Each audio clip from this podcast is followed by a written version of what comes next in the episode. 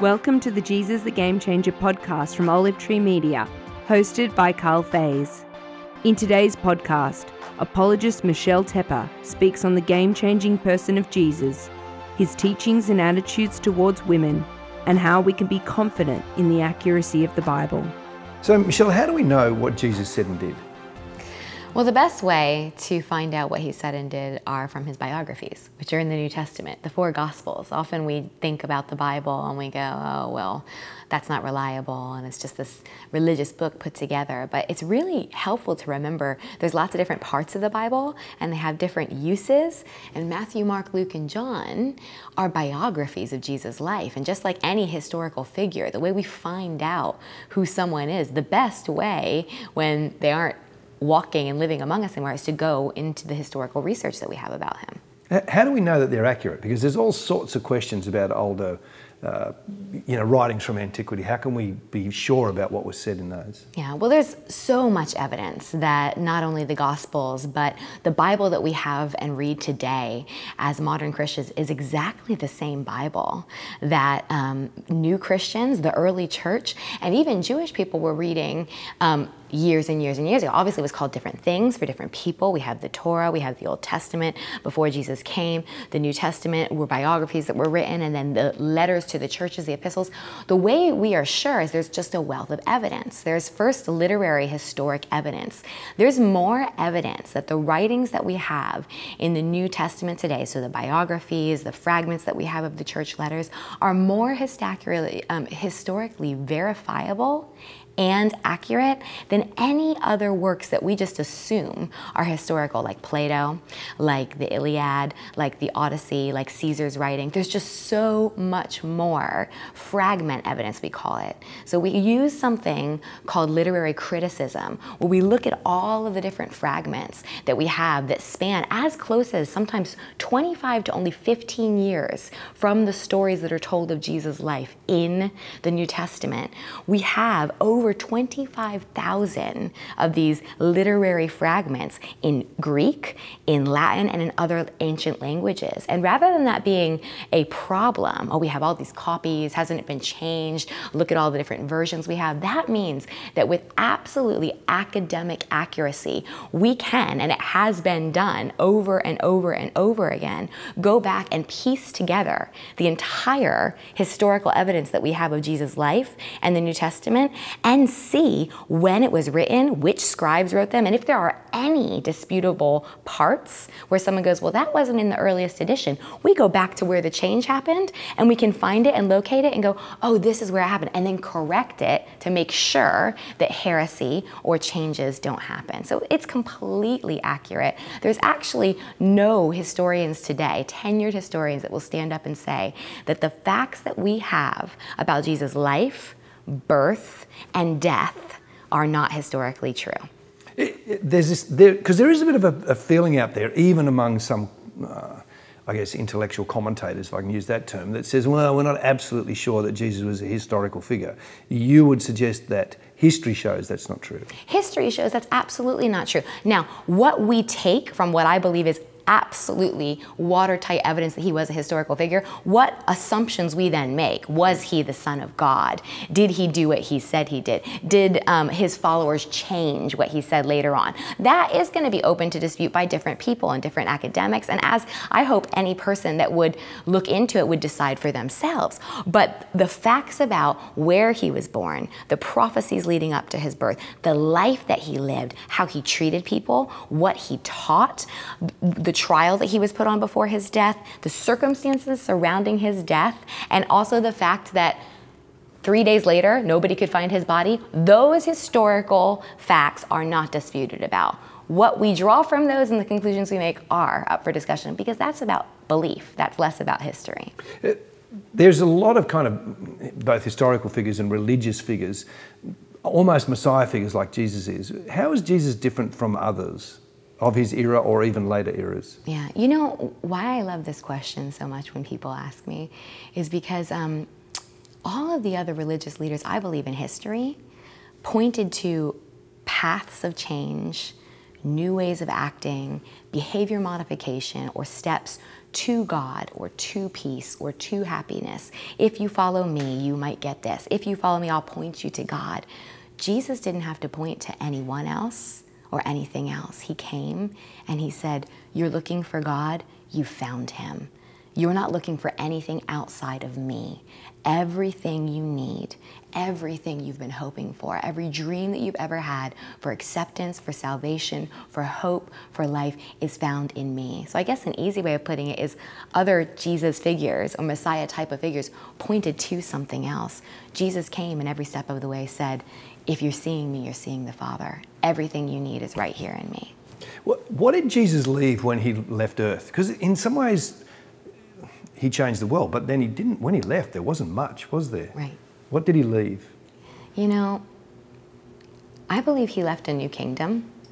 It didn't look the way even his followers had hoped that it would look. Many left him. Even his betrayers ran away because they expected Jesus' new kingdom and the anointed Messiah to come and maybe bring war or maybe change political things. But he brought a new, unseen kingdom that wasn't just about changing a government strategy or a new way of live, a kingdom that said, I'm the king you've always hoped for, and an invitation not into a new set of laws, but into the royal family of God. An invitation that goes, yeah, this kingdom operates under different rules, different regulations, different laws, different standards that you have ever done. But I'm not asking you to sign up to one new kingdom or one new civilization. I'm asking you to join relationship with the king himself. You not only get a new kingdom, but you get an invitation in as children of the king. You're the royals now. And that did change everything because everyone else kept trying to create new systems or kept trying to have new victories. And Jesus came, and though much of it wasn't seen in the physical or the material or even in laws that people expected, he gave an invitation into a relationship. And as with everything in life, the truest and the most real relationships are the only true thing that change the world. Was, it, was there anything that was, what was the most important thing that Jesus did? What was the most kind of game changing thing that Jesus did, do you think? To me, uh, his game changing aspect is his presence. Emmanuel, God with us. There's a lot of leaders, there's a lot of um, laws, there's a lot of new ways of thinking that tell you things to do or give you recipes for success or um, just different things like that. Jesus said, I'm here, I'm God, and I'm to walk with you. You're sad, you're suffering, I'm to cry alongside of you.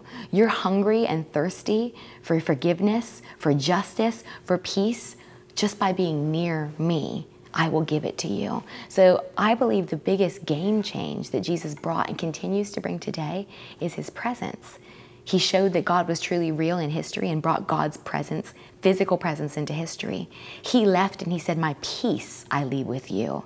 You're not going to be alone. It's going to be sad. It's going to be hard. But I'm sending you a comforter. I'm leaving with you still my presence. Today, as we talk about the imprint that Jesus has left, yes, we have systems and societies built around what he taught, but what he still leaves with us today is I will never leave you or forsake you. We have the power of the living, merciful, just God who loves the world, who hasn't just left us alone to go now get on with it follow me. He does say follow me, but he goes, guess what? I'm right with you.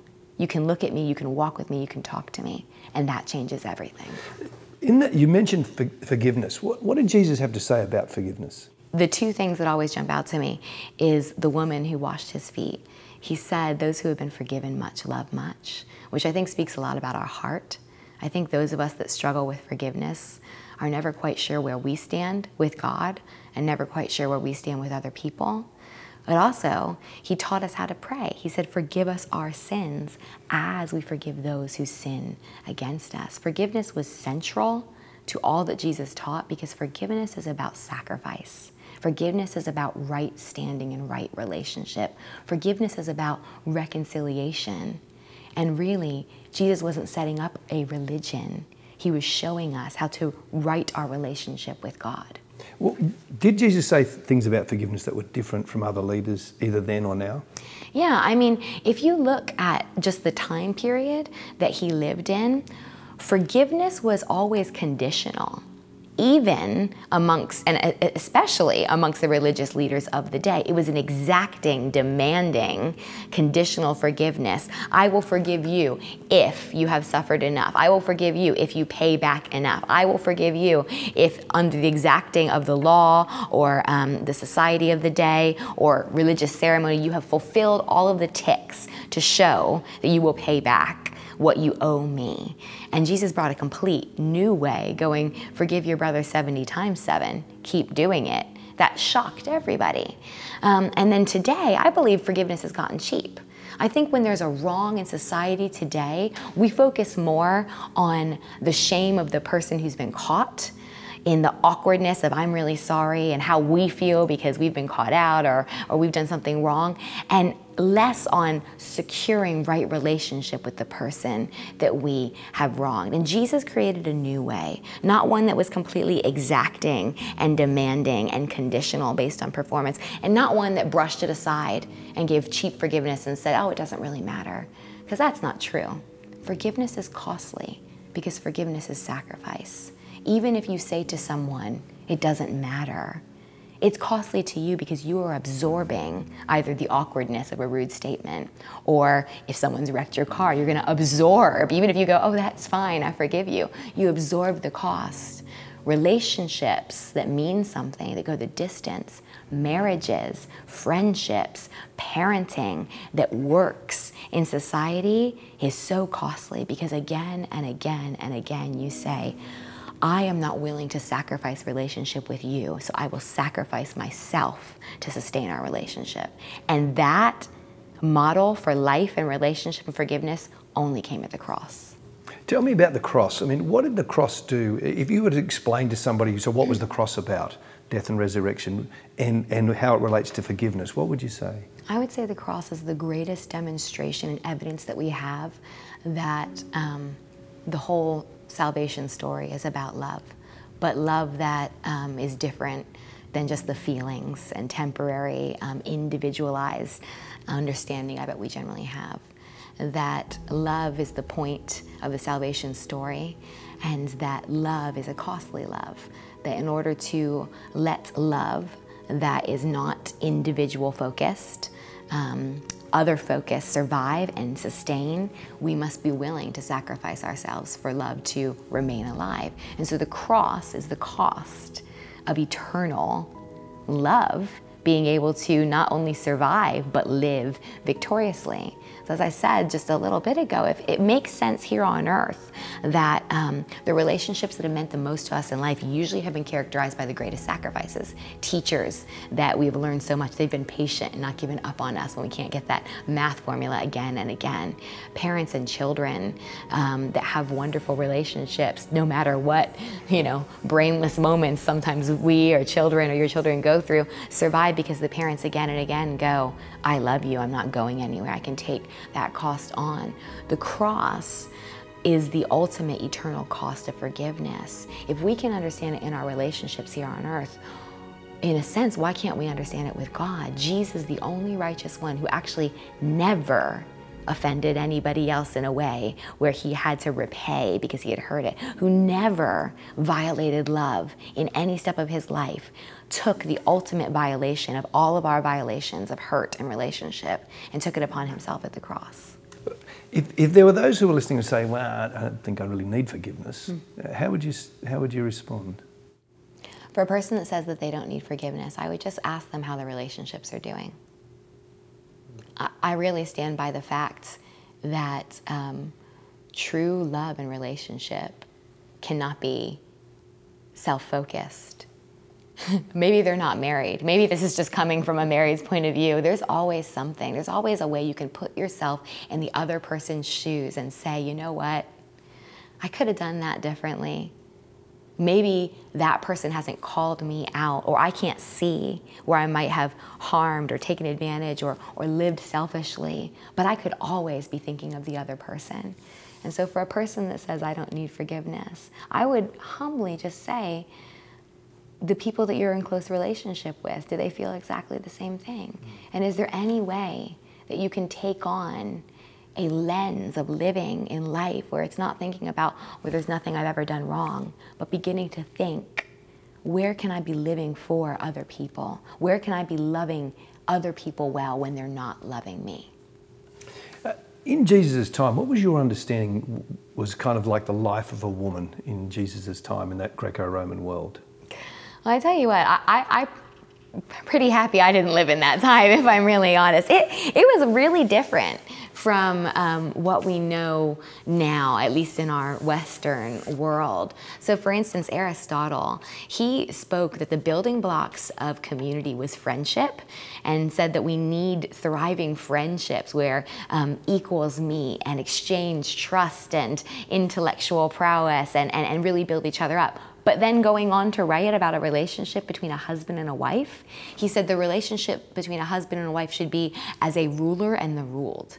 So for someone saying that community, this is the you know Greek thought, is built on good relationship, but then saying relationships between men and women are not friendships, it's the ruler and the ruled that makes you go, ooh, that probably meant that women didn't have it quite that easy. Also, it was common practice and expected that a woman's a woman's realm was specifically in the home, and not hearing that as we might hear that today, um, not as in I'm you know taking care of um, anything from my home and I love doing that and I thrive in that and that what's bring me alive, meaning secluded the way that um, Greco-Roman uh, Greco-Roman women were, were, were kept is kind of shocking sometimes.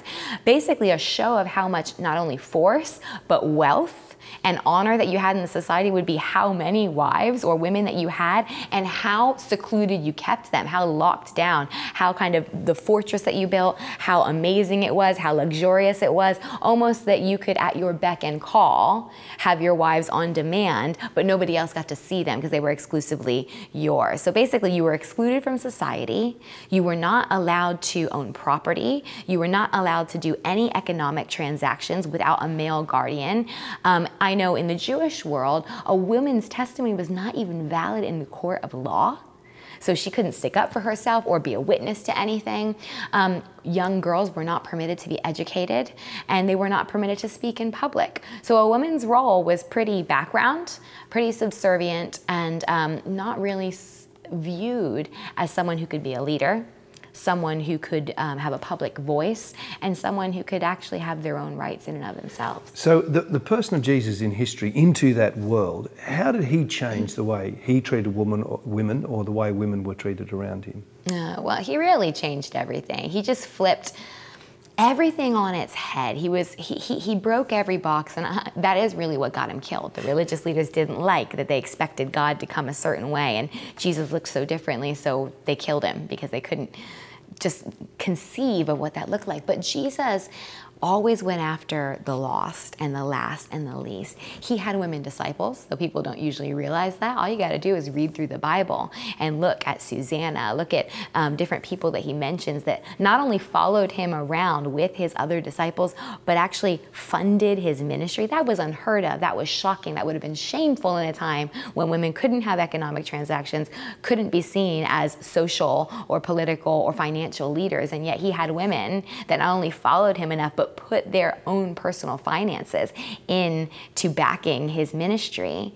I mean, Mary sitting at his feet. Often we uh, dismiss or gloss over that story where he talks to the two sisters, Mary and Martha. And often I've even heard it or taught it probably in the past as, you know, Martha was too busy doing chores and Mary spent time with Jesus, so that was great. We need to all remember to spend more time with Jesus. That's a valid interpretation of it.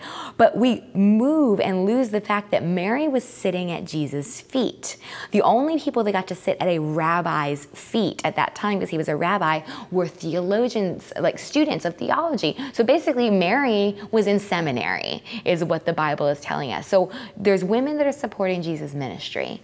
There's women that are not allow- only allowed to learn, but allowed to study theology. Many people think that the whole um, start of the Christmas story, if you will, or the birth narrative of Jesus in Luke, is Mary's testimony. So Luke giving voice to the mother of Jesus, writing down what we have as the building blocks of our theology and historical verification of Jesus' life. Jesus turned everything on its head. He not only loved women, but he gave them voice, he gave them space, he educated them. Um, Dorothy Sayers has probably the most famous quote and remarks on it. She um, wrote um, theology, she wrote um, uh, historical um, and uh, novels of fiction, and she was in the Inklings, the group with C.S. Lewis. So, a woman herself that was well educated, but mostly among men. So, I think she really personally felt the weight of how Jesus was a game changer, as you say, with women. And her famous quote says, um, Women had never known a man like Jesus, nor would there ever be one. Um, one who took their questions and their arguments seriously, one who never mapped out their sphere for him, for them, one that never urged them to be more feminine, nor jeered at them for being female. In both his actions and his ministry, he treated women as equally important to men for salvation. And that's beautiful.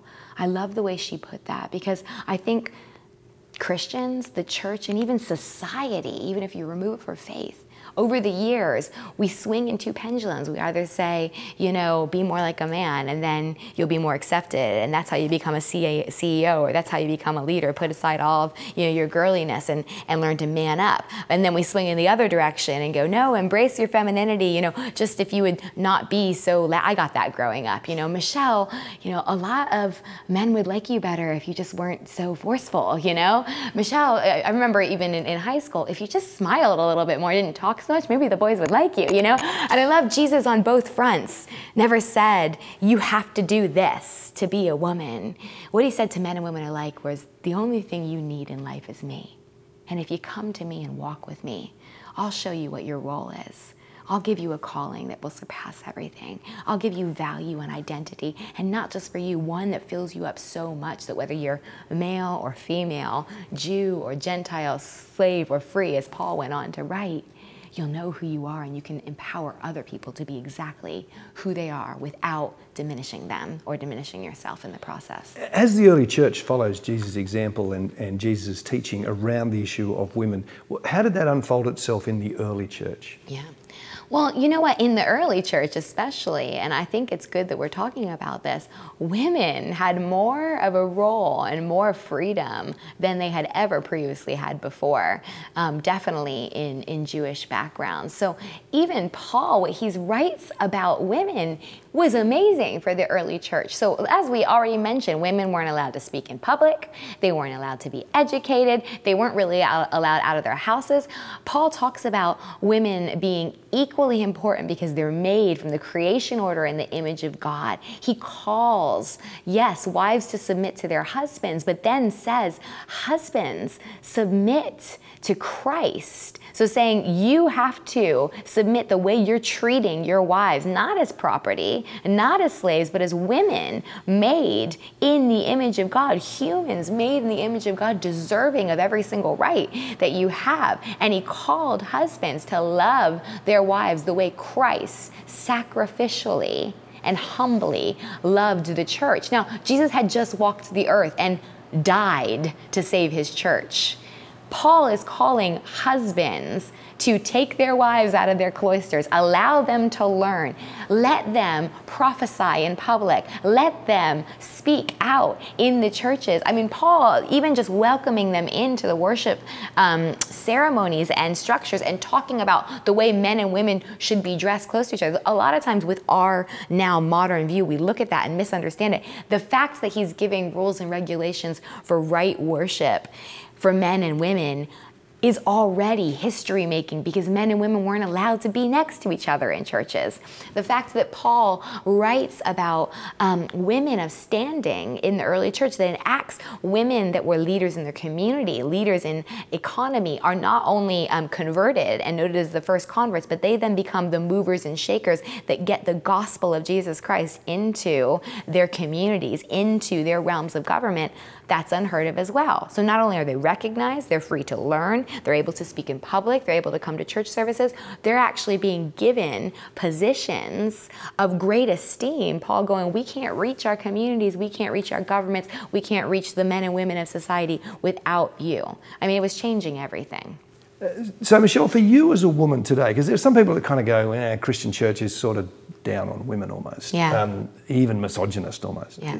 So, what's, what is it for you to follow Jesus and be active as a leader within the church? Yeah. Well, I would say it's because of following Jesus and because of how he clearly treated women that I um, not only have my confidence, um, but real um, passion for following Jesus in both the private and the public sphere. Um, I think that too often, um, it's not just about being male or female. We think certain things about the way we are um, cut us off or keep us out from life, keep us out from leading, keep us out from relationship.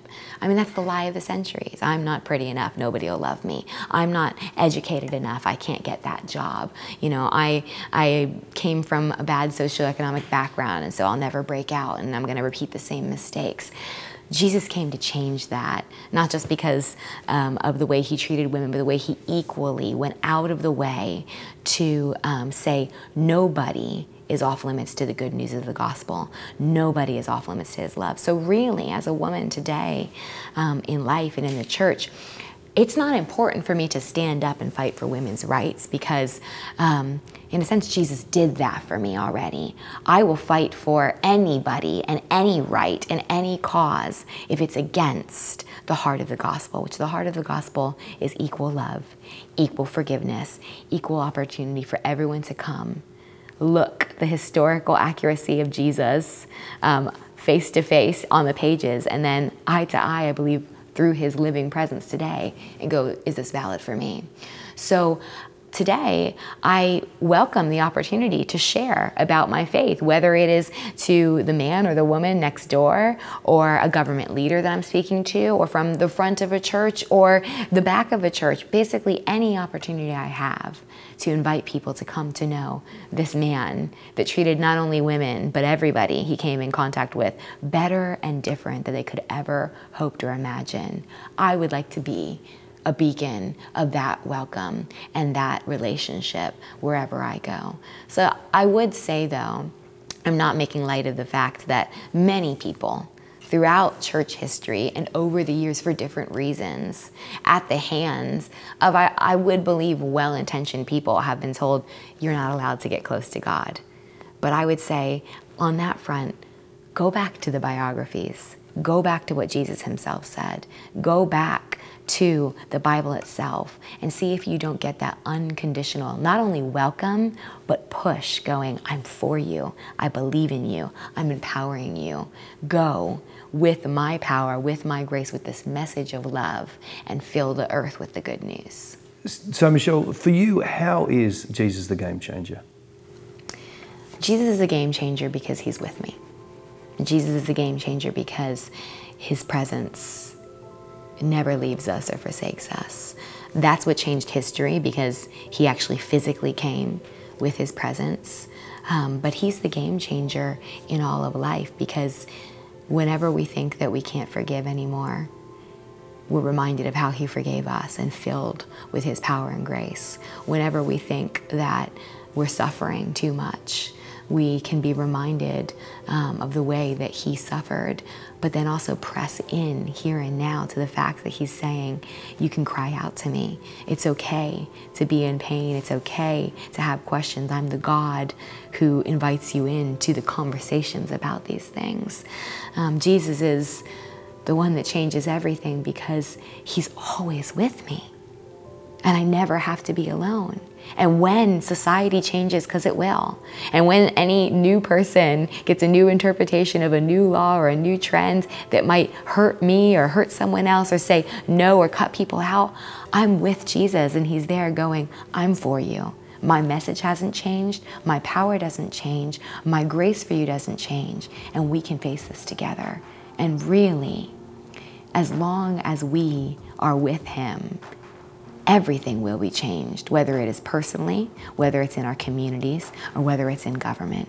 Just walking with Him is the key to change. We hope you've enjoyed this podcast. If you'd like to make a donation to support the radio, video, and podcast ministry of Olive Tree Media, visit olivetreemedia.com.au forward slash donate.